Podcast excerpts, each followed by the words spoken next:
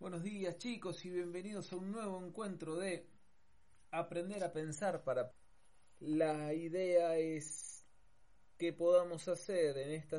Vamos a estar trabajando con las páginas 32 a 35.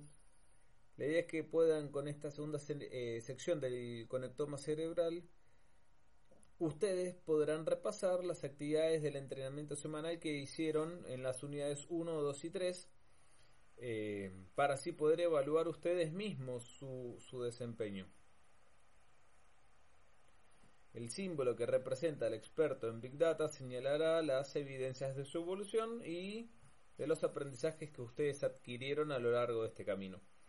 vamos a las actividades, en los, en los entrenamientos de este bloque, tuviste la oportunidad de reflexionar sobre las características de tu pensamiento.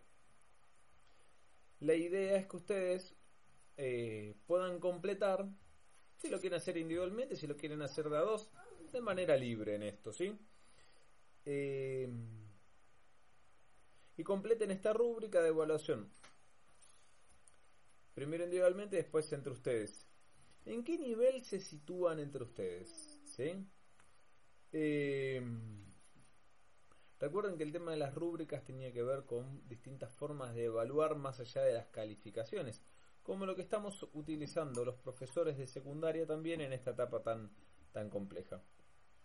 Eh, vamos a ir a, ven que ahí tienen, tienen ahí varias, varios ejemplos.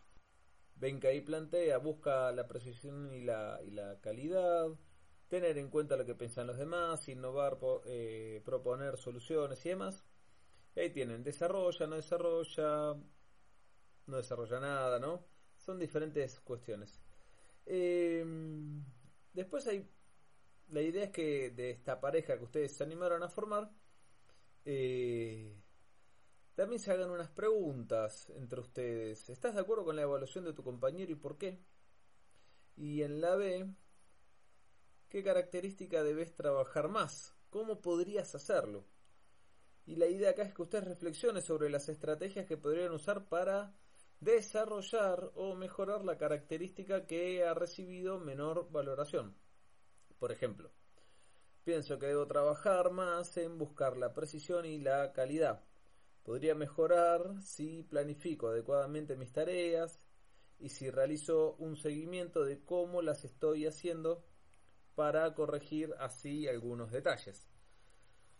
En la consigna 2 dice, en este bloque te has autoevaluado sobre la búsqueda de la precisión y la calidad en distintos ámbitos de tu vida.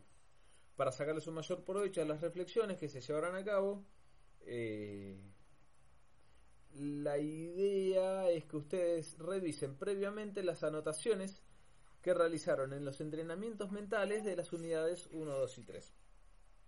Y acá hay algunas consignas dice, ¿cómo evaluarías tu desempeño a la hora de buscar la precisión y la calidad. Y ustedes marcarán libremente si es mejorable, si es adecuado o si es bueno. La que mejor defina la capacidad que, ha demostrado, que demostraron ustedes para buscar la precisión y la calidad. La consigna B dice, ¿por qué te situaste en ese nivel? ¿Qué evidencias tenés de ello? Por ejemplo, me situé en este nivel, por ejemplo, mejorable, porque me cuesta mucho realizar con eficacia los deberes y entregarlos a tiempo. A veces no anoto en mi agenda todas las tareas que tengo que hacer y siempre me olvido de alguna.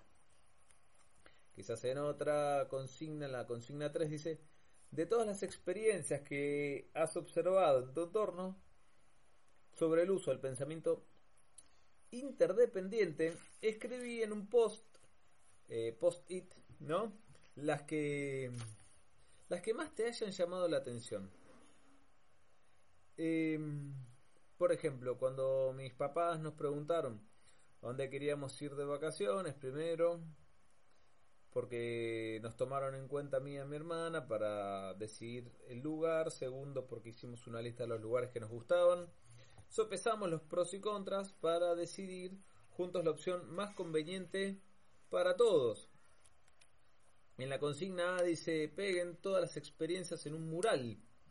Háganlo esto en forma virtual, ¿sí? Uniendo todos los posts. ¿Pensás que vivimos en una sociedad que tiene en cuenta a los demás?